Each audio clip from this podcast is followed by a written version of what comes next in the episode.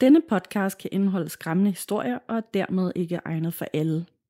Vi kan godt lide et godt gys, men hvis du nemt bliver påvirket og har svært ved at ryste af dig igen, så skal du overveje en ekstra gang, om denne podcast er noget for dig. Du lytter til et afsnit af Gåsehud.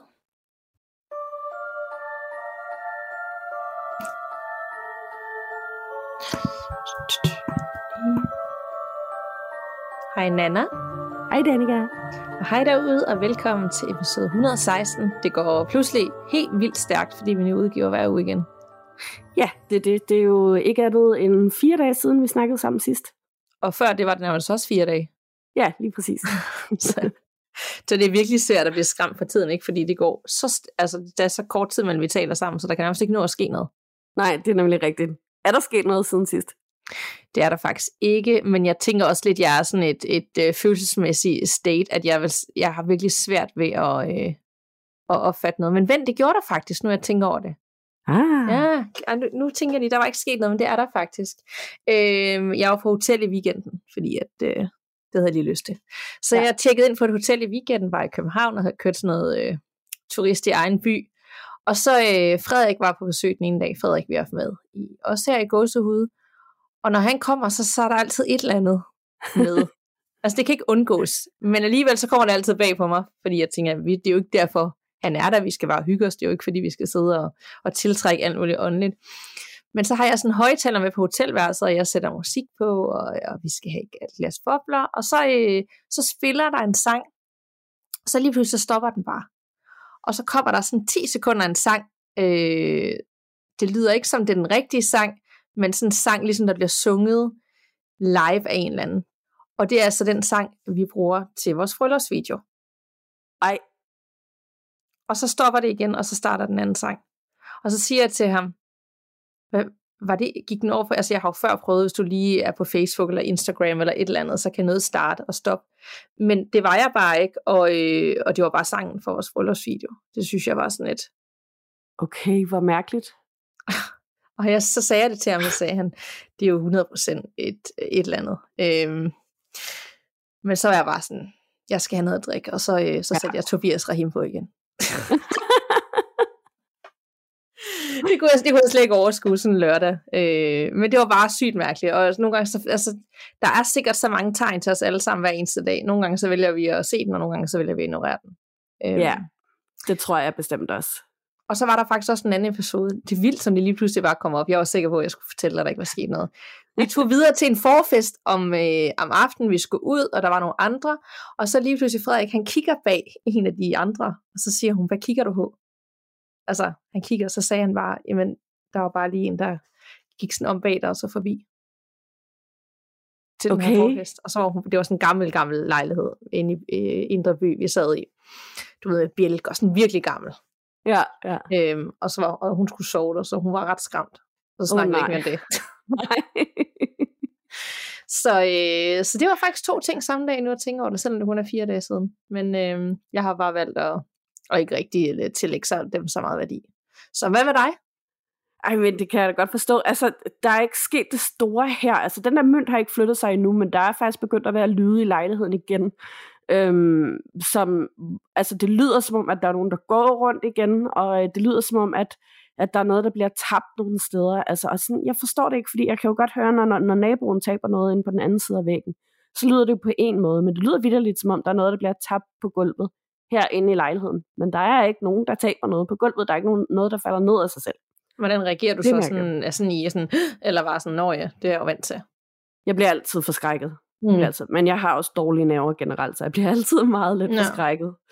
Øhm, og så kom jeg jo i tanke om, lige nu, nu, nu, du, du nu nævner Frederik, øh, også at øh, vi har jo helt glemt at sige, at han jo rent faktisk fandt den Christina, vi snakkede om i det sidste afsnit, vi havde med ham. Gud ja, det vil jeg sgu da helt lidt at følge op på. Det var fordi, det var inde i Facebook-gruppen, så, så følte jeg, at det ligesom, det havde vi fået sagt, men det har vi da ikke. Ja, det ved alle nu, men det ved alle jo ikke, fordi alle ikke er med på Facebook. Ja. Det er da rigtigt. Ja, han fandt hende, og han fandt den helt rigtigt, og, og det matchede fuldstændig de ting, han har sagt. Ja, det var ret vildt. Ja. Øh, jeg fik lige pludselig en, hvad har det været, lørdag aften eller sådan noget, en besked fra en Christina, der spørger, altså ham, Frederik, er han legit eller hvad? Øh, og så øh, chattede vi lidt frem og tilbage, og så fortalte hun, hvad Frederik havde skrevet, og så chattede vi lidt med Frederik, og så, ja, så viste det sig jo virkelig, at det var hende. Hun har ja. også skrevet et opslag inde på, øh, på Facebook. Så hvis man er med i gruppen der, og ikke øh, har set det, så kan man jo lige søge på Christina derinde, så kommer hun altså frem. Det er altså ret vildt. Det er ret vildt. Nogle gange så tror jeg lidt, at fordi nu optager vi også så tit, at der sker så meget, at jeg glemmer lidt de ting, der egentlig sker, og vi oplever, og sådan nogle ting med andre mennesker, der er involveret. At ja. sådan, er der sket noget? Nej. Nå jo, forresten. Altså, det er jo meget større end os selv, og det er sådan et eller andet sted meget livsbekræftende, fordi at jeg har tendens til at dvæle i nogle gange sådan, åh, jeg synes, det er svært. Man skal bare tænke på, at, at der er bare noget, der er meget større end en selv. Ja, det skal man virkelig. Ja, og nu vi er ved Facebook-gruppen, så er der også lige det her billede fra Melanie, hvor jeg også skrev til dig, har du set det her billede, fordi det var ret vildt. Ja, og vi blev enige om, eller jeg ser også til dig, det er nok det, noget, det, er det vildeste sådan, åndelige billede, vi egentlig har set igennem alle år i gåsehud øh, fra en af vores lytter. Og det er inde i gruppen delt ja. sidste uge, ikke? Det var det. Ja, så man kan enten bare kigge øh, billedfunktionen igennem, eller så kan man søge efter Melanie. Og øh, så vil vi især gerne høre fra dig også, jo, hvis, hvis du ligesom har en forklaring på, hvad det var, hun kunne have fanget på det billede, eller, eller hvad det var, der kunne være sket med det billede. Øh, ja. Rigtig god idé, og det kan jo egentlig også godt være, at vi lige skulle pinde det til toppen, fordi nogle gange så er der 10-20 nye opslag på en dag, så det kan hurtigt forsvinde. Ja, lad os gøre det. Yes. Hold da op, så skulle der ske meget alligevel på fire dage. Ja, det må man sige. Det er jo både godt og interessant. Men øh, skal vi ikke bare hoppe ud i de her lytterretninger? For jeg er helt sikker på, at de derfor, folk især også er tunet ind, at de er klar til at blive skræmt. Og jeg har nemlig en rigtig uhyggelig en, igen, igen, igen, som jeg gerne vil lægge ud med. Dejligt, så læner jeg mig tilbage og lytter. Godt. Og det er fra Anonym, og faktisk en opfølgning på den beretning, vi havde med i afsnit 114 ved navn Fuel for Nightmares. Og nu er det altså fra søsterens perspektiv, og det bliver nærmest kun endnu mere creepy end sidst. Så gør jeg klar derude.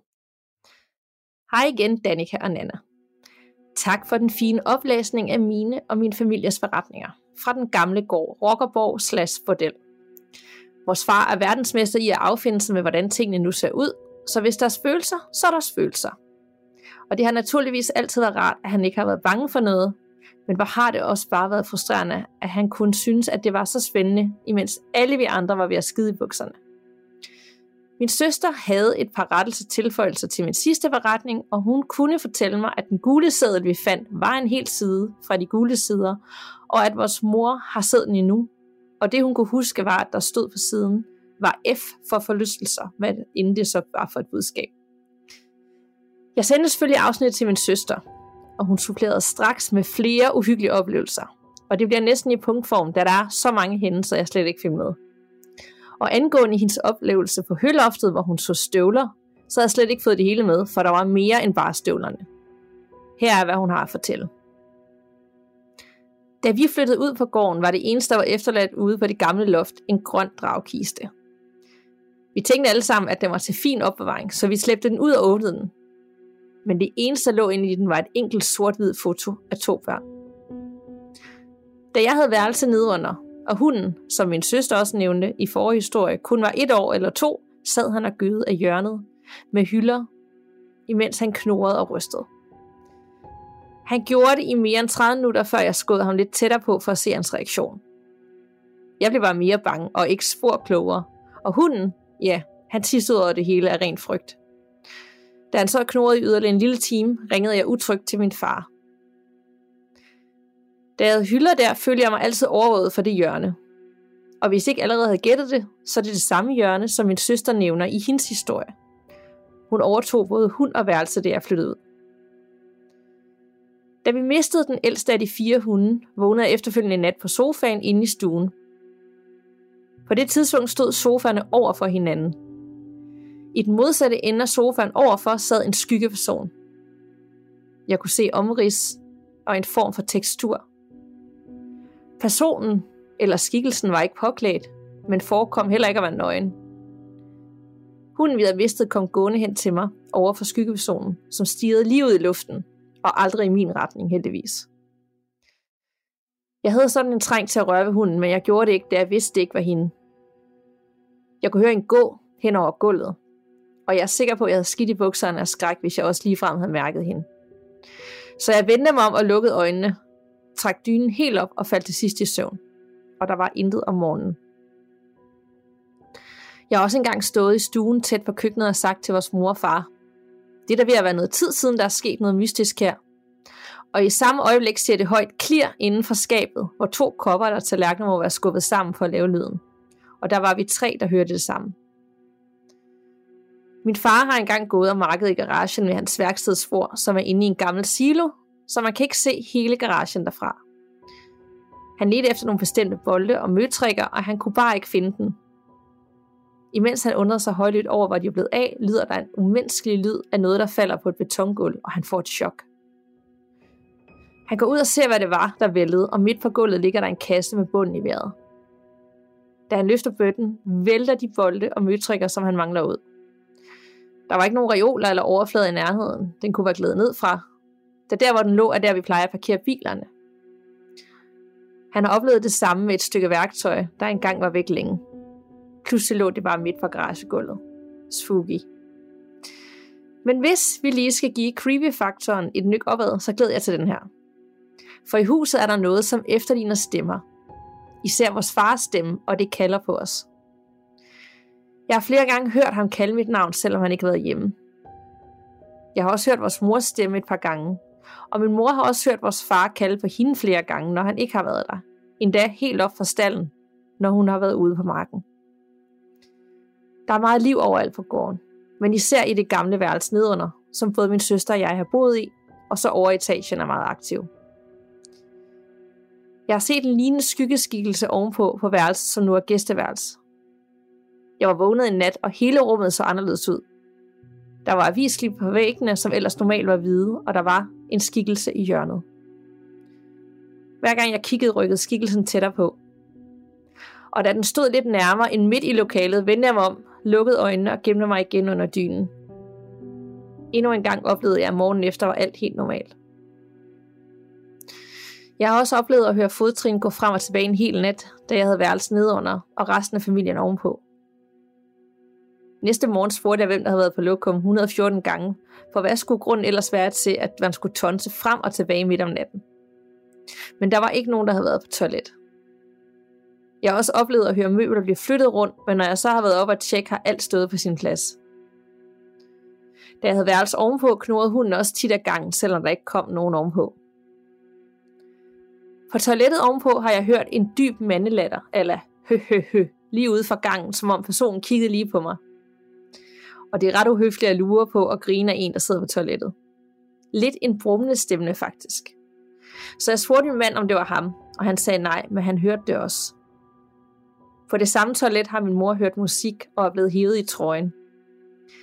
Lidt samme følelse som hvis et barn hiver dig i tøjet for opmærksomhed. Vi bevæger os lige over til stallen igen. Jeg har sammen med vores mor hørt stemmer og fodtrin i kruset lige uden for den gamle svinestal, imens vi var derinde. De nærmede sig døren, men kom aldrig ind. Og da vi gik ud og kiggede, var der ingen. Vi hørte ikke skridt væk fra døren i gruset, og det var bare to brummende mandestemmer, men vi kunne desværre ikke høre, hvad de sagde.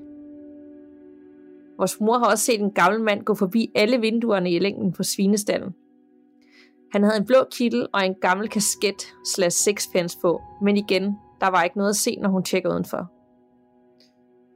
Min mor har også for en måned siden hørt et ordentligt dunk på døren i svinestallen, som om noget blev smidt hårdt imod den.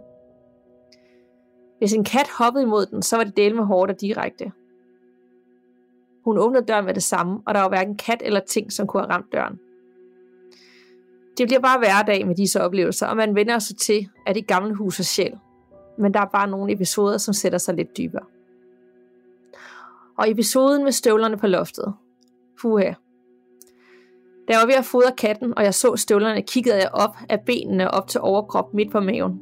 Og så turde jeg simpelthen ikke kigge mere. Da jeg endelig tog mig mod til at vende mig om, var der ingen og intet. Men den følelse af ren redsel, som skyllede ind over mig, var næsten som at drikke en gammel dansk. En underlig varme gennem hele kroppen, og ikke kun ned igennem svæld og mave. Min søster tog engang to billeder op på høloftet. Hun tog egentlig bare billederne blitz for at lave noget lys, men da vi så billederne på computeren senere, var der en tog på det ene billede, og to års for det andet billede. Tony sig selv var jo spændende nok, men da vores mors veninde fra England var hjemme på besøg, så hun først billedet lidt fra siden.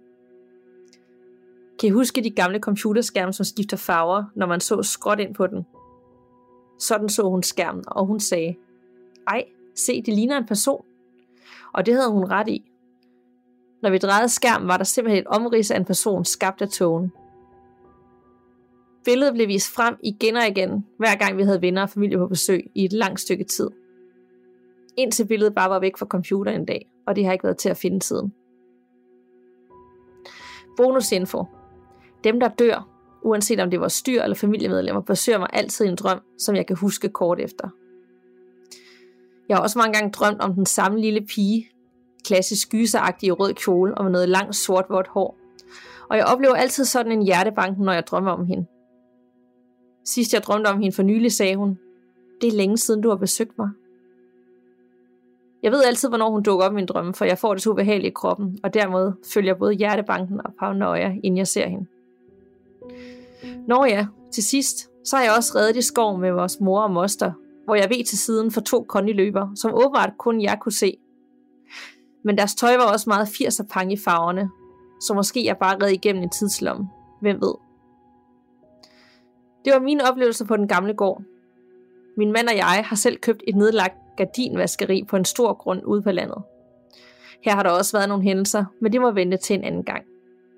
Tak for en god podcast. Glædelig spøgelsesmåned til jer. Wow. Altså, jeg ved ikke engang, hvor jeg skal starte. Det er så vildt, det her. Jeg synes, det er så fedt, at man både får, altså man får begge søstres øh, perspektiver, og hvordan de har oplevet det hver især. Ja, nu mangler vi ligesom bare far og mor. det har jeg i hvert fald mega lyst til. Det har jeg også lyst til. Det må ikke stoppe. Men Nej. hold nu op, jeg vil sige, jeg synes jo, den var slem nok i forvejen, den der med de der støvler bagved, men den blev lige 10 gange værre, fordi hun faktisk kiggede længere op, og faktisk så helt op til maven. Ja, det er puha. Men det er underligt, at hun fik den der varme igennem sig øh, bagefter, fordi, at det ved jeg ikke, nu, nu, er det bare sådan en regel for mig, det der øh, med, at spøgelser øh, føles kolde, og øh, guider og sådan noget føles varme. Ja. Helt klart, det kan godt være, der må være en eller anden sådan, der må være en eller anden forklaring på det. Det kan jo også bare være sådan en chokfølelse i kroppen. Altså man kan blive så chokeret i øjeblikket, at man nærmest sådan, ja, det kan jeg godt sætte mig ind i det der sådan, altså det giver sådan helt ja i kroppen, og det kan måske godt føles sådan, at man nærmest bliver helt svimmel og varm. Ja, det kan det jo selvfølgelig godt. Ja. Eller hvis man bare lige har været helt iskold uden at vide det, og så får sin normale temperatur øh, ja. tilbage, så føles det vel også varmt. Ja. ja, det var ret klamt. Og jeg synes godt nok også, det var klamt med det der, der øh, efterligner især farens stemme. Uh. Ja, det var, ja, det var sådan lidt, hvad er det for noget? Og det både kunne være morens stemme og farens stemme. Øhm, også moren, der har hørt faren kalde, mens hun er nede på marken. Altså det er sådan ligesom går igen. Det er jo helt øh, sådan dobbeltgængeragtigt. Ja, det er det, og sådan, det, det føles ondskabsfuldt. Vi har jo også haft nogle beretninger før om nogen, der fortæller om noget, der efterligner deres forældres stemmer. Det er ja. virkelig lækkert. Ja, det er det virkelig. Og hvad sker der også for, at hun er ude at løbe, og så ser de der kondiløber i 80'er tøj? Altså, det, der, jeg ved, det kan godt være, at det bare er en tidslomme, men det er vildt, at de andre to ikke kan se den, og hun sådan undviger helt, så hun ikke kommer til at ride ind i den. Ja, så må hun jo se den sådan totalt tydeligt, og ikke bare sådan lidt skikkelsesagtig. Ja. Ja.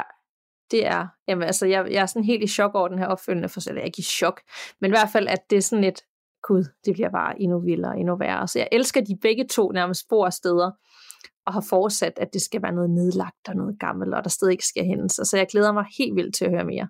Ej, det gør jeg også. Det er virkelig, virkelig, virkelig fantastisk, det her. Ej, virkelig en god start. Og så er jeg så klar til din. Jeps, jeg har en fra Ida her, som skriver, Hej Danika og Nana. Jeg har lyttet til jeres podcast siden 2020, og jeg er vild med den. Især de afsnit med lytterberetninger, så tak fordi I laver denne podcast. Jeg har egentlig ikke selv haft noget med det spirituelle at gøre, men min kæreste og hans familie har et stort kendskab til den anden side. Så det er på den måde, min interesse for det, for det spirituelle er opstået. Jeg har her i starten af 2022 haft en oplevelse, som jeg sent vil glemme. Jeg håber, jeg har lyst til at læse om den, og jeg har vedhæftet et billede af min hånd, som I eventuelt kan se på. Her er min oplevelse. Jeg sidder ved mit skrivebord, og tilfældigvis ser jeg ned på min højre hånd og opdager, at der ud af det blå er ridset tallene 2 og 1, så det ligner, at der står 21. Min første tanke er, ej, et sjovt tilfælde. Så jeg tager et billede af det og sender til min kæreste. Jeg går ud på badeværelset og vasker mine hænder, og så tænker jeg ikke mere over det. Men så ser jeg ned igen, og det var ikke bare en let ridse af tal, der var i min hånd. Det var faktisk ret dybt, som om det var en kat, der havde reddet mig. Jeg har endda en kat, så min anden tanke blev jo selvfølgelig, at det måtte være katten, der havde reddet mig om natten. Men efter at have nærstuderet min hånd, så ser jeg, at totallet var ridset på en måde, så det ikke kunne være en kat, der gjorde det. Ikke altså selv i hvert fald. I kan eventuelt se på det billede, jeg har sendt med, så I kan se, hvad jeg mener. Så nu tænkte jeg, at det ikke var min kat, der havde ridset tallet 21 i min hånd, men det var være noget andet. Og så begyndte jeg at spekulere på, om der var noget andet i mit liv, som forbandt mig med tallet 21. Men jeg synes ikke rigtigt, at jeg kunne finde noget. Så kom jeg i tanke om, at min kærestes ene moster kan tyde spirituelle energier, selv gennem telefonen. Så jeg sender billedet til hende og spørger, hvad tallet betyder. Mosteren skriver, at det ikke er tallet 21, men at jeg snarere skal se det som 2 plus 1, som så giver 3. Hun skriver videre, at tallet 3 har betydning for mig på forskellige niveauer, hvis man kan sige det sådan. Både personligt, familiemæssigt, i forhold til universet osv. Så hun sendte en masse om tallet 3, og da jeg læste, blev jeg helt paf. Jeg kunne se mig selv i stort set det meste, der stod skrevet. Det, jeg kunne se mig selv i, tænkte jeg mig at være noget, der ligger ude i fremtiden. Efterfølgende har jeg læst om de ting om tallet 3 på de tidspunkter, hvor jeg ikke lige ved, hvad jeg skal gøre. Tallene er ikke længere i hånden på mig, men den dag i dag sidder det stadig dybt i mig, og det er noget, jeg vil tage med mig. Tak fordi I ville læse med, og jeg håber, I har det godt. Husk ikke at være bange for at lytte til de små tegn, der dukker op i ny og næ. Nogen prøver garanteret at føre dig på rette vej igen. Hilsen Ida. God reminder, Ida. Øhm, de der med tegn, det er jo sjovt, når vi har talt om, at man kan få alle de der tegn, og nogen ignorerer man, nogen gør man ikke, og vi alle sammen får den, at hun lige siger det. Nemlig, det tænkte jeg, det var også det første, jeg tænkte på, da du sagde det tidligere, at sådan, ja, det er jo lidt sjovt, at det har jeg med. Ja, og jeg er et eller andet sted glad for, at Ida ikke stadig ikke har det her nummer 21 inde i hånden. Det vil også være lidt creepy, hvis det bare var permanent. Ja, det ville det altså. Så ville det have været rimelig voldsomt dybt. Men hvor er det alligevel spændende. Jeg søgte også lige på Google, mens du læste op, sådan, hvad betyder nummer 21? For jeg synes også, kunne huske, der var et eller andet betydningsfuldt omkring det tal, og at jeg kunne se, så var det især sådan noget med nye begyndelser, og, altså nye kapitler i livet. Så det kan være, at hun har stået over for nogle forandringer. Øh, og det var sådan en lille tegn for, nu skal der ske, ske nye ting, øh, gode ting i dit liv. Ja, det er virkelig interessant. Det er sådan noget, jeg ikke øh, har gået sådan frygtelig meget op i, andet end at jeg har haft nogle perioder, hvor at, øh, jeg tit tilfældigvis kom til at se på klokken, når den var 22-22. Øh, og så, så skulle jeg selvfølgelig også se lige, hvad det betyder. Det var så at se de der engletal med en særlig betydning og sådan noget. Det er, det er ret sjovt, når man lægger mærke til, at man tit støder på nogle tal. Ja på den måde. lige med tal, der er jeg også sådan, lægger meget mærke til ting, og, og tillægger den øh, rigtig meget betydning, når de lige dukker op på de rigtige tidspunkter, og jeg er et eller andet sted ligeglad om det passer eller ej, fordi jeg får det lidt bedre, når det dukker op på det rette tidspunkt. Øhm, så hvad inden man sådan finder trøst i og kan hjælpe øh, en, det, øh, det er jo vejen frem, tænker jeg. Ligesom folk har noget med krystaller og ja, astrologi og hvad der ja. nu virker. Ja, lige præcis. Og det er også... Øh det er lige præcis også min holdning til det, og der, jeg bliver også tit sådan drillet med, at jeg tror på øh, astrologi og har mange krystaller og sådan noget. Det er ikke fordi, jeg som sådan tror på, at det er den ultimative sandhed. Men altså, det, det er meget, jeg synes, det er interessant at læse om, og jeg kan bruge det til noget. Det guider mig på en eller anden måde selv, og så, mm. øh, altså, ja, det er bare en måde for mig at, at ja, håndtere ting på. Ja, ligesom folk kan finde trøst i øh, musik og mening med tingene i noget, nogle bestemte sætninger fra nogle sange, eller øh, i at læse nogle bestemte bøger, eller dyrke yoga. Altså, whatever ja. works for you, do you. Præcis. Så fik vi lige det med. Jeg, synes, ja. jeg har jo altid været sådan med krystaller, sådan, ah, de er meget pæne, men jeg har ikke forstået det. Men så hen i Dublin, så på en eller anden måde, så øh, der var sket noget lidt træls lige der øh, op til, øh, og jeg var, havde virkelig en dårlig dag. Og så kom jeg lige forbi sådan en butik, hvor der var en masse sten, og så gik jeg vejen og købte nogle. Jeg skulle, skulle bare have, og jeg havde bare sådan behov for at gøre det, og jeg ved ikke hvorfor, og nu er de altid i min taske. Sådan to små sten. Jamen, jeg, jeg synes, det er sådan en god idé, fordi det er ikke sikkert, at det er rigtigt, alt det her med, at de øh, vibrerer nogle energier og bla bla bla, det, alt det der er meningen med det. Men altså, hver gang du kigger på dem nu, så, så kommer du i tanke om et eller andet, altså meningen med, hvorfor du købte dem til dig selv, ikke? Mm, netop. Og det er jo godt. Og det minder også sådan et, et vendepunkt på et eller andet tidspunkt, nogle ting, så om ikke andet, så giver det sådan, nå ja, du, du kan godt selv, eller du er stærk nok agtig. Ja. Yeah. Så øh, ja. Nå, er du klar til endnu en lytterberetning? Yes, det er jeg. Jeg var faktisk ret vild med Idas lytterberetning, for den lige satte nogle ting i gang, nogle tanker i gang. Så Mika, tak for den. Ja, tak for det. Jeg har en her fra Karina om en potentiel klæbeånd. Hej Gåsud Podcast. Jeg sad i går og snakkede med min kæreste om jeres podcast, og vi kom derfor ind på nogle forskellige oplevelser, vi hver især har haft og det har fået mig til at skrive til jer igen, da jeg gerne vil fortælle alle mine oplevelser over flere gange. Jeg kommer derfor også til at skrive til jer igen. Det er den oplevelse, jeg havde tilbage i 2008, da jeg gik i 8. klasse. Vi var fire piger fra klassen, som efter skole havde lyst til at gå en tur i skoven. En skov, som vi hvert år op til efterferiens motionsløb i skolen skulle løbe igennem, så vi havde været der mange gange før. I den her skov er der en å, som løber igennem det meste af skoven og denne å kommer jeg tilbage til lige om lidt. Vi går i skoven og hygger os og snakker om alt og ingenting og er totalt frygtløse. Efter en halv times tid i skoven begynder vi alle at få en følelse af at blive overvåget, men vi kan ikke se andre i skoven, når vi kigger os omkring. Vi tænker derfor ikke yderligere over det, lige før at følelsen af overvågelse bliver større, og vi bliver lidt paniske. Vi vælger at sætte os på en bænk lidt ind i skoven, så vi kan klire hovederne og komme lidt ovenpå vores frygtelige følelse. Vi var det her tidspunkt virkelig bange, for vi ved ikke, hvem der holder øje med os. Vi havde bare en fornemmelse af, at nogen gjorde. Vi sidder på den her bænk og kan kigge ud i den her å. På et tidspunkt kan vi se noget, der ligner en gravsten, der ligger i åen. Og vi går derfor ud til kanten af stien for at tjekke det. For det kunne ikke passe. Men rigtigt nok, det var en gravsten og det var en gravsten med indgraveret navn. Det gav ingen mening for os, at den lå der, og vi begyndte at snakke om, at vi synes, det var underligt. Pludselig er det helt koldt omkring os, selvom der ingen vind var, og det var en god varm sommerdag. Vi blev på det her tidspunkt virkelig bange og skynder os ud til nærmeste udgang. Følelsen af, at vi blev overvåget for fuldt, stoppede ikke bare, selvom vi var kommet ud af skoven. Vi følger stadig tilbage til skolen og ser efter farvel, og snakkede aldrig om det efterfølgende, før jeg begyndte at opleve nogle mærkelige ting derhjemme. Det var en eftermiddag, og jeg skulle til skolefest, så jeg tog ikke med min familie ned i byen og blev derfor alene hjemme. Jeg skulle være alene hjemme i to timer, men så længe nåede jeg ikke at være alene.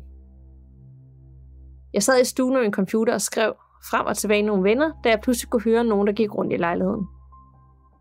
Jeg vidste, jeg var alene, men valgte alligevel at sige, Hallo, for det kunne jo være min familie, der kom tilbage og skulle hente noget. Men jeg fik intet svar.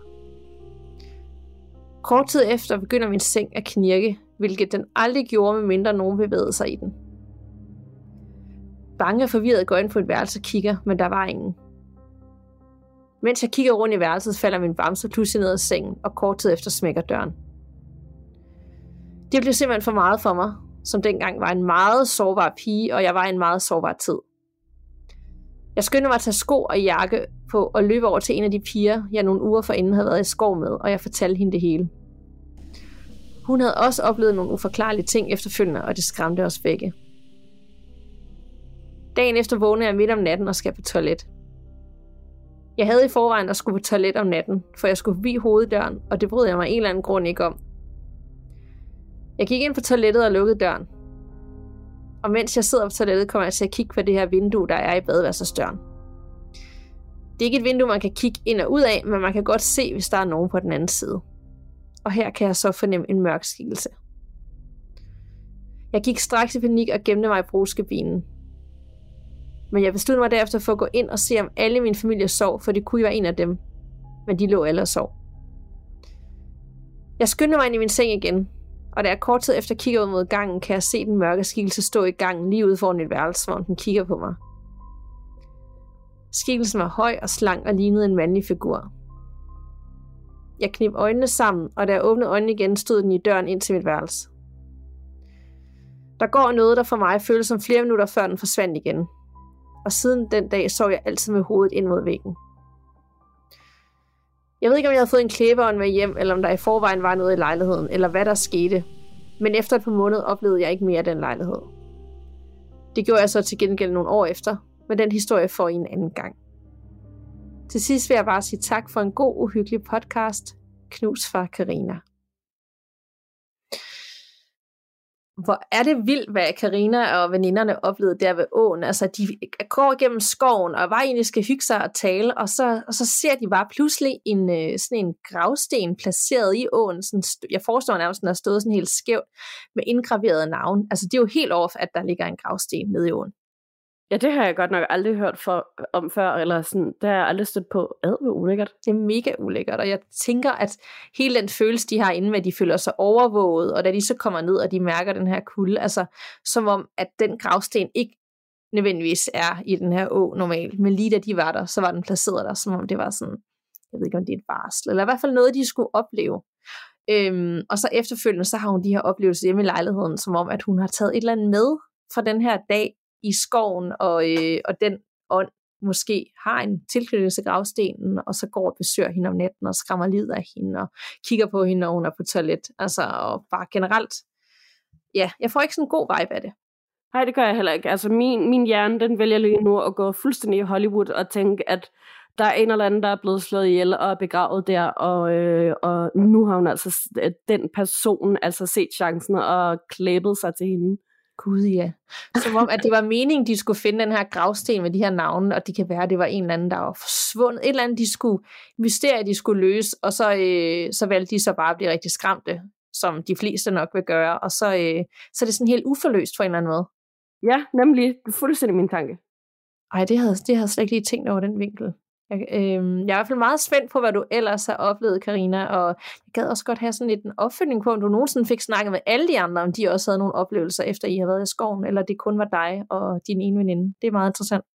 Ja, ej, den vil vi virkelig gerne lige have en opfølgning ja. på. Der skal virkelig en opfølgning på den. Jeg, der, jeg har så mange spørgsmål. Der er mere, jeg skal vide. Yes, yes, yes, yes. Fedt. Jamen, det er jo sådan en helt cliffhanger så. Det er det. Ja, lad os gå videre til den næste så. Yes. Hej Gåsehud podcast. Jeg har oplevet et par ting, så her er to historier til jer, en kort og en lang. Jeg håber, I vil give jer tid til at læse dem, og jeg håber, I vil tage en eller begge med i et afsnit. Her er den korte. Det var sommeren 2015, og mine forældre var ude sammen med min lille søster, så jeg var alene hjemme med min daværende kæreste, og vi så en film. Det var aften, og det var mørkt udenfor. Lige pludselig bankede det på min terrassedør af glas, hvilket var meget underligt, for det er ikke en dør, vi brugte særlig tit. Jeg troede først, at mine forældre var kommet hjem før tid, og at min søster så ville drille os. Men da ingen kom ind ad hoveddøren, blev vi bange. Så jeg skrev til min søster og spurgte, hvor de var, og hun sendte mig et billede af, at de stadig var ude. Jeg ved ikke, hvad det var, eller hvem det var, der bankede den aften, men jeg sov ikke ret godt den nat. Og nu til den lidt længere historie. Først lidt baggrundsinformation. Min bedste veninde døde i april, og hendes kæreste skulle nogle uger efter begravelsen til en klaverjant for noget afdøde kontakt. Jeg tænkte, at det var en rigtig god idé, så jeg ville gøre det samme bare hos en anden klaverjant. En uge før min tid hos den her klaverjant dør min far, og jeg tænker, at nu kan jeg eventuelt snakke med dem begge to. Jeg ved ikke, hvordan sådan noget fungerede. Jeg var hos klaverianten, og jeg kunne ikke genkende noget af det, hun sagde, hverken om min veninde eller min far. Men noget af det kunne godt være min veninde, og noget af det kunne godt være min far. Hun fortalte mig, at min veninde ikke ville noget ondt, hvis hun kom forbi, og hun ville ikke vælte ting eller rykke rundt på noget. Jeg kommer hjem fra den afdøde kontakten. Min kæreste og jeg skal til at lave aftensmad, og vi står begge to ude i køkkenet, da der så kommer en lyd fra værelset overfor. En kuglepind faldt ned på gulvet fra skrivebordet, og jeg har ikke siddet ved skrivebordet i mindst to uger. Min kæreste, som er akademiker, prøver at finde en logisk forklaring, og jeg er overvist om, at det var min veninde, som prøvede at fortælle mig noget. Siden jeg har været hos den klaverjante dame, er der sket ting i vores lejlighed, som jeg aldrig har oplevet før. En anden ting var, da jeg sad inde i stuen og så tv, og pludselig hørte underlige lyde fra køkkenet. I ved, den lyd et ildfast fad laver, hvis man skal have det ud af et skab. Hver gang pausede jeg det, jeg så i fjernsynet for at lytte efter. Efter tredje gang hørte jeg den lyd, jeg hørte den lyd, gik jeg ud i køkkenet for at se, om noget eventuelt stod ustabilt i min køkkenskabe. Men nej. Jeg troede først, det måske var naboen, men vi deler ikke nogen vægge. Vores køkkenvæg er ud til opgangen. Udover det, så er der ting, som jeg ikke har hørt, rørt ved i flere dage eller uger, og pludselig er det bare faldet ned. Ting, jeg har lagt et sted, dukker pludselig op et helt andet sted. Er det måske muligt, at jeg har slæbt noget med hjem efter mødet med den klærvariante? Jeg vælger i hvert fald at tro, at det er min veninde, som kommer forbi en gang imellem, og at hun viser sig ved at gøre det modsat af, hvad den klærvariante sagde, hun ville. Tak for en fantastisk podcast. Uhyggelige hilsner fra Frederikke. Okay, så den klaviante har ikke ramt helt plet. Jeg gik sådan og ventede på, at når så gav det mening, eller hun tog tilbage, og så fik hun svar på det. Det er også ja. lidt uforløst igen. Ja, det er det. Det er sådan meget cliffhanger. Jeg gad også godt vide, om der egentlig er sket mere. Øh, ja. Men det... altså, det, det sker jo også tit. Jeg har også, altså nu har jeg jo også, især i forbindelse med det her, haft snakket med mange forskellige klaverjanter, og har været til mange sådan, klaverjante seancer, og det sker jo bare indimellem, at de rammer helt forkert. Ja, det er jo ikke altid, det lige kan være. Det er jo også svært, at der ikke er et match i energien øh, generelt, eller lige den dag, og så derfor så, øh, så går det lidt skævt. Ja, det, det er lidt ligesom, at der er nogle læger, man ikke har kommunik- øh, kemi med, og nogle psykologer og sådan noget, man heller ikke rigtig har den rigtige kemi, kemi med. Så det er nok bare det samme her. Eller måske er man slet ikke klar til den oplevelse, altså så kort tid efter. Nej. Der kan være mange ting øh, på spil, men jeg er da glad for, at hun selv får nogle små tegn fra veninden, og hun vælger at tillægge dem større betydning, end de ord, hun fik at vide, var gældende. Det tænker jeg altså også. Det lyder heller ikke som om, det er noget ondt, der, der, der vil hende noget ondt. Altså. Nej, overhovedet. Det virker mere bare sådan, hej, jeg er her, og jeg er stadig ikke at holde øje med dig, alt, alt er okay-agtigt tegn. Ja, ja. Så, øh, men igen sådan lidt uforløst. Det er sådan nærmest tema, uforløst i dag. Ja, det er det godt nok. Masser af cliffhangers. Ja. Øhm, er du klar til den sidste for mig? Det kan du tro. Måske også en lidt reflekterende af slagsen om en drøm om død og en, øh, og en reminder. Ja. Hej Nana og Danika.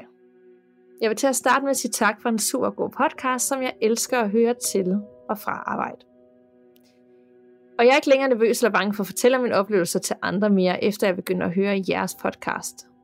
Da jeg nu ved, at der er andre som os, og det har givet mig mere ro. Det er en helt ny verden, der skal udforskes, så tusind tak for det. Nå, men nu til min drøm. Jeg drømte for et stykke tid siden om min far, der var på jagt med hans jagtkammerater i en hytte-lignende tilbygning. Men i denne hytte var min far alene. Og i det han er alene, der skyder han sig selv, hvorefter hans kammerater fandt ham død. Men det mærkelige var, at jeg ligesom var over den, og jeg kunne se den oppefra og kunne se det hele ske, uden at kunne gøre noget. Som om jeg aldrig ville kunne ændre på, hvad der skete i det øjeblik. Jeg vågnede meget bræt og tænkte ikke så meget over, at han skød sig selv, men tog det mere som et tegn på, at jeg nok skulle til at se ham lidt mere. Men efter en uges tid kan jeg simpelthen ikke glemme min drøm, og den bliver ved med at dukke op i mine tanker, og jeg får dårlige fornemmelser med drømmen. Og jeg bliver ret indelukket faktisk, og meget ked af det, hver gang den kommer op i mine tanker. Jeg bliver dog ved med at tænke, at det bare var en drøm, og jeg ikke skal ligge så meget i det. Altså lige indtil min far ringer cirka 14 dage efter, jeg havde min drøm, og fortæller, at han lige har været til begravelse med en god ven.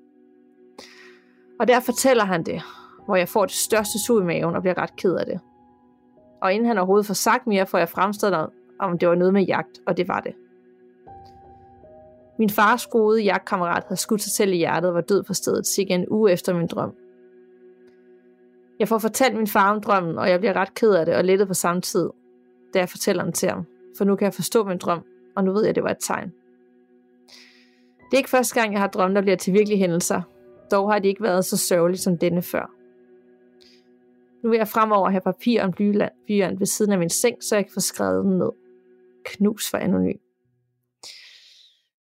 lige en kort og lidt øh, mere øh, voldsom af slagsen. Ja, det er, uh, altså, jeg tænker, det må være sindssygt hårdt. Altså, det har vi jo også hørt fra flere andre, der har skrevet ind og fortalt, at de får de her forvarsler. Øh, at man føler sådan en kæmpe stor øh, ansvar og en dårlig samvittighed. Øh, dem, der har de her drømme. Det synes jeg bare er så frygteligt. Ja, og hun tog det jo egentlig sådan en reminder, og nu burde du nok også lige hive fat i faren lidt oftere og have kontakt. Øhm, og for, ja. for sin vis var hun nok også lettet over, at det ikke var faren. Du ved, at det, selvom det er fuldstændig tragisk, så tanken om, at det kunne have været hendes egen far. Øhm, men ingen tvivl om, ja. at have et eller andet talent ja. eller gave, der gør, at hun ligesom kan mærke de her ja, fornemmelser, øh, inden ja. det sker. Ja. Og det er jo, altså, uanset hvad, så er det jo en rigtig god reminder, det der med, at man skal huske at snakke med dem, man elsker, og fortælle dem, at man sætter pris på dem.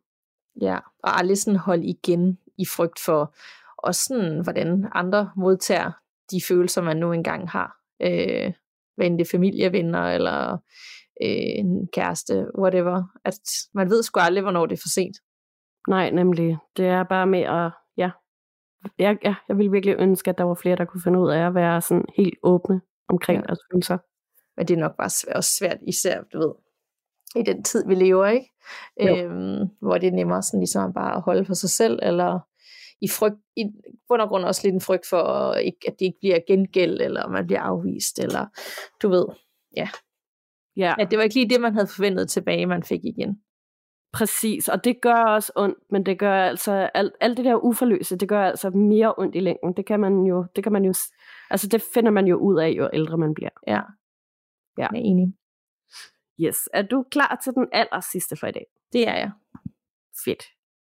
Den kommer her fra øh, Mette. Kære Nana og Danica, først og fremmest tak for en spændende podcast. Jeg glæder mig hver gang til nye afsnit. Jeg har længe tænkt, at jeg vil dele mine beretninger, da jeg har oplevet lidt af hvert i tidens løb. Jeg kommer ikke til at undskylde, at historierne bliver for lange. Jeg har nemlig min egen blog og elsker at skrive, så I er selv udenom det. Og ja, man skal aldrig undskylde for, at de bliver lange eller ej. Jeg er 38 år, mor til to, som jeg bor alene med, og har gjort det i fem år. Jeg har aldrig set en ånd, men så har jeg til gengæld fornemmet og hørt alt muligt andet creepy.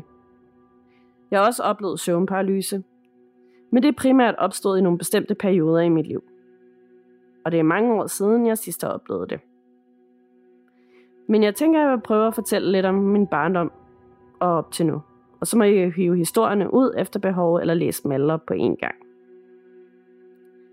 Mit barndomshjem. Jeg voksede op på en gammel trælænget gård, som blev bygget i 1923. Mine forældre købte den i 1979 og bor stadig den dag i dag der. Vi boede ude på landet, lettere tilbagetrykket fra en landevej, hvor der var mere end en kilometer til næste nabo.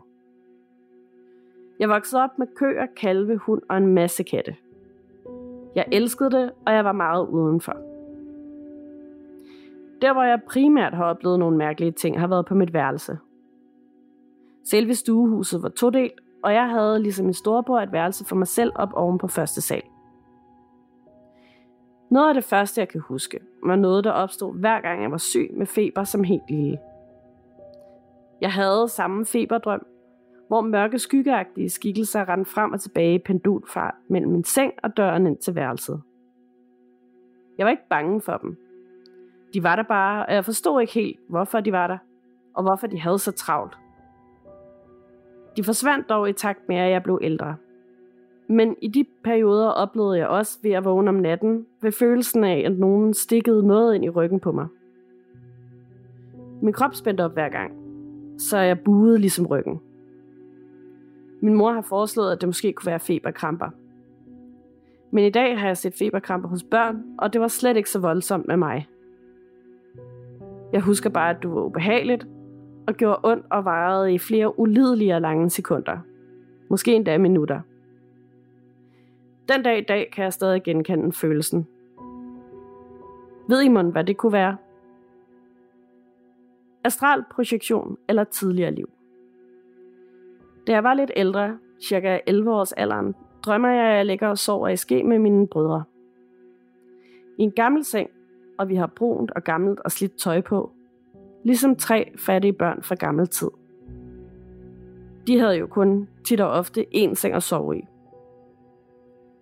På det her tidspunkt er jeg fuldstændig overbevist om, at de er mine brødre, og at det her er min familie. Men få sekunder efter er jeg pludselig i stallen på min forældres gård. Jeg ligger i samme stilling, altså på siden, og når lige at tænke, hvad laver jeg herude? Indtil jeg pludselig hives tilbage til mit soveværelse og føler ligesom, at jeg bliver hævet ind i min krop igen, som jo fysisk ligger i min seng. Jeg vågner med et sæt, fordi jeg bliver forskrækket over min drøm. I samme sekund hører jeg noget, som jeg har svært ved at forklare. Det er et højt samsurium af syngende kvindestemmer. Men det beskriver det bare ikke engang særlig godt. Det var voldsomt højt og hamrende på en måde. Altså det hamrede på en måde igennem min krop. Det varede også få sekunder, og så forsvandt det igen lige så bræt som det kom. Jeg blev mega bange. Mine øjne var lukket under den her lydstorm. Jeg turde ikke kigge ud i mørket, for tænk nu, hvad, hvad jeg ville se. Jeg løb til sidst hen til min lyskontakt og fik tændt lyset. Alt så normalt ud. Jeg mærkede dog instinktivt med min hånd på min ryg, og jeg var brandvarm. Og jeg lå altså på siden og sov, ligesom jeg altid gør. Varmen kan også godt være indbildning, men mærkeligt var det. Jeg skrev oplevelsen ned i min dagbog, og når jeg læser det, skriver jeg om de her brødre i drømmen, som om det er helt naturligt, at de er mine brødre. Jeg har kun én storebror, og det var ikke ham, jeg sov med i drømmen. Gården med de smukke heste. Skruer vi tiden lidt frem til perioden fra jeg er 12-14 år, nød jeg i sommerferien at blive op til klokken 1-2 tiden om natten. Jeg hørte musik fra min radio, mens jeg sad i min meget brede vindueskarm. Vinduet kunne åbnes helt op. Egentlig lidt vild med tanke på, at der alligevel var 3-4 meter ned fra, på terrassen nedenfor. Men jeg var en drengepige og ikke bange for højder. Jeg havde fra mit ene vindue på værelset udsigt til gårdens store baghave og et mindre skovareal, som hørte til ved min forældres grund. Jeg kunne også se laden herfra, men det er egentlig ikke så vigtigt med udsigten.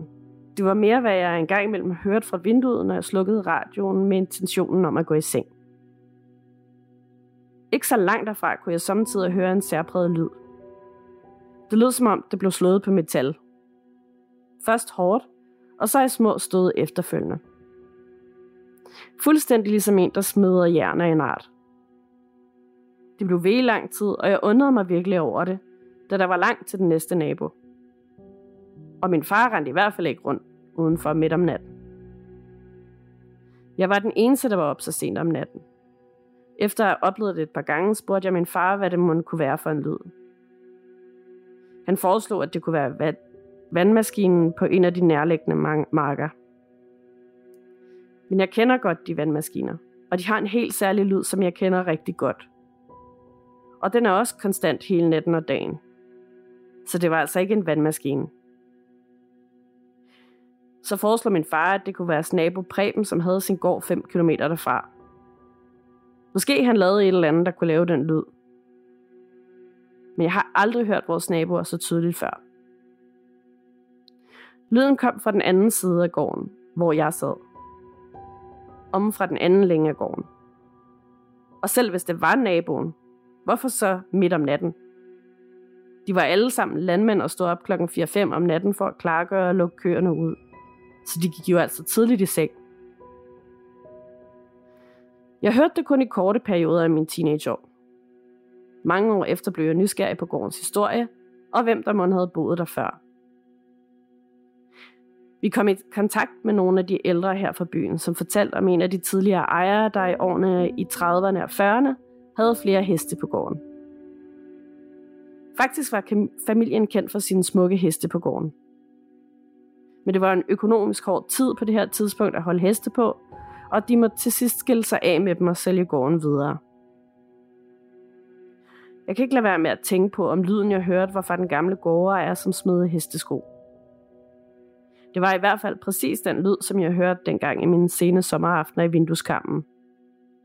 Hvem ved? Drømme eller forudsigelser? Jeg har i mine teenageår også oplevet at drømme drømme, som gik i opfyldelse. Det var ofte i forbindelse med nogle følelsesmæssige svære tider eller ubehagelige oplevelser, jeg blev advaret om. For eksempel havde jeg lige fået en kæreste på efterskolen, som jeg havde sukket længe efter. En nat drømte jeg, at en fælles veninde fortalte mig, at nu var hun sammen med min kæreste, og det ville hun gerne undskylde. Jeg husker, hvor svigtet jeg følte mig. Næste morgen slog kæresten op. Dagen efter blev han i stedet for kærester med, veninde, med min veninde, som var den veninde, der bekendte sig over for mig i min drøm.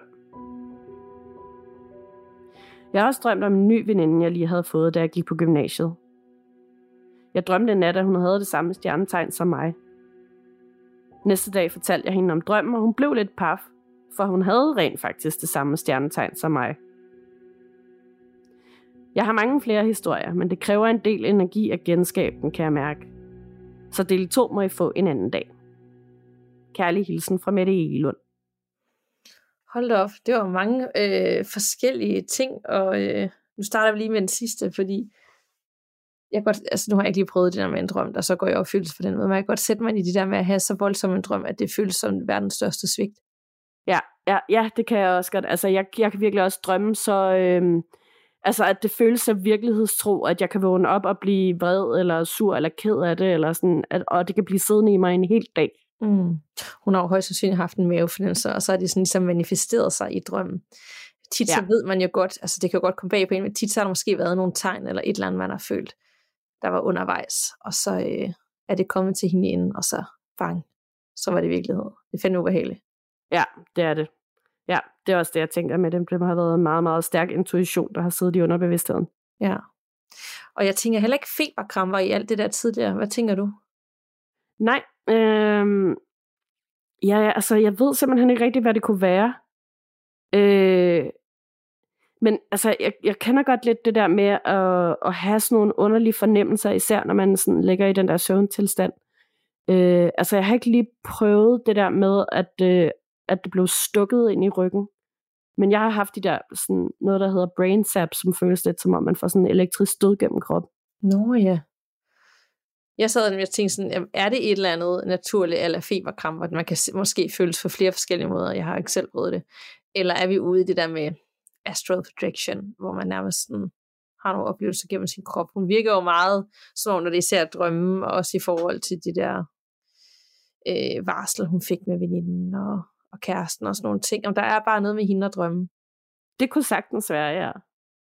Ja, det kunne det. Jeg tror, ja.